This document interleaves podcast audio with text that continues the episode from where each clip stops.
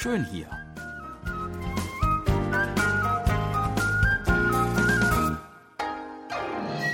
Ausflugstipps für Korea mit Jan Dirks.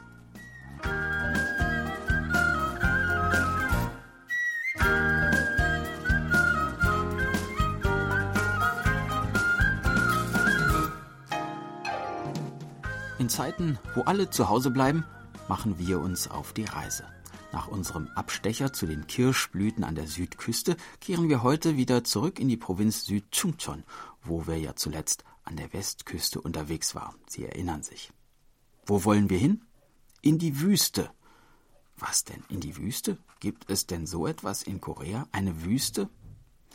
Nun, ernstzunehmende Konkurrenz zur Sahara werden wir hier natürlich vergeblich suchen. Aber eine Sandwüstenlandschaft in Miniatura finden wir hier schon die Dünen von Shinduri im Landkreis Taean in Chungcheongnam-do an der Westküste.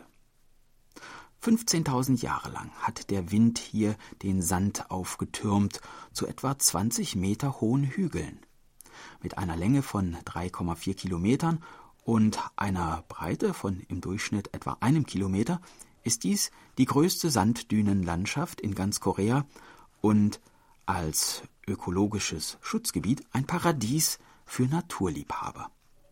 Im Herbst bietet sich dem Besucher ein besonderer Anblick, denn dann blühen hier Sauergras, Strandroggen und seltene Arten von Doldenblütlern.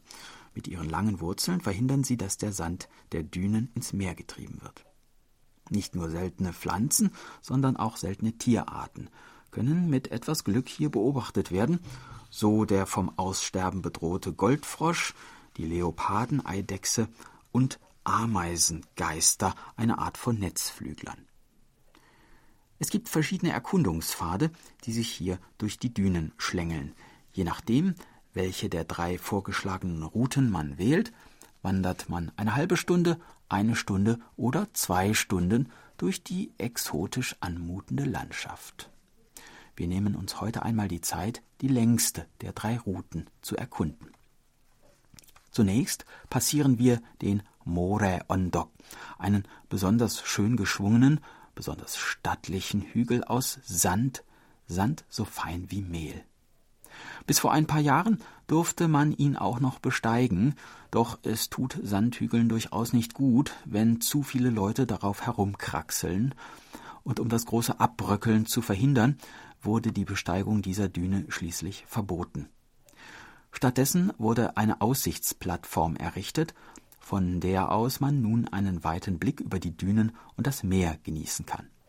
Von hier oben sieht man auch das Feld der Chojongyong-Blumen. Die Pflanze, deren deutscher Name bläulicher Sommerwurz lautet, wächst in Korea vor allem auf den Inseln Jeju und Ulleungdo und blüht im Mai lilafarben.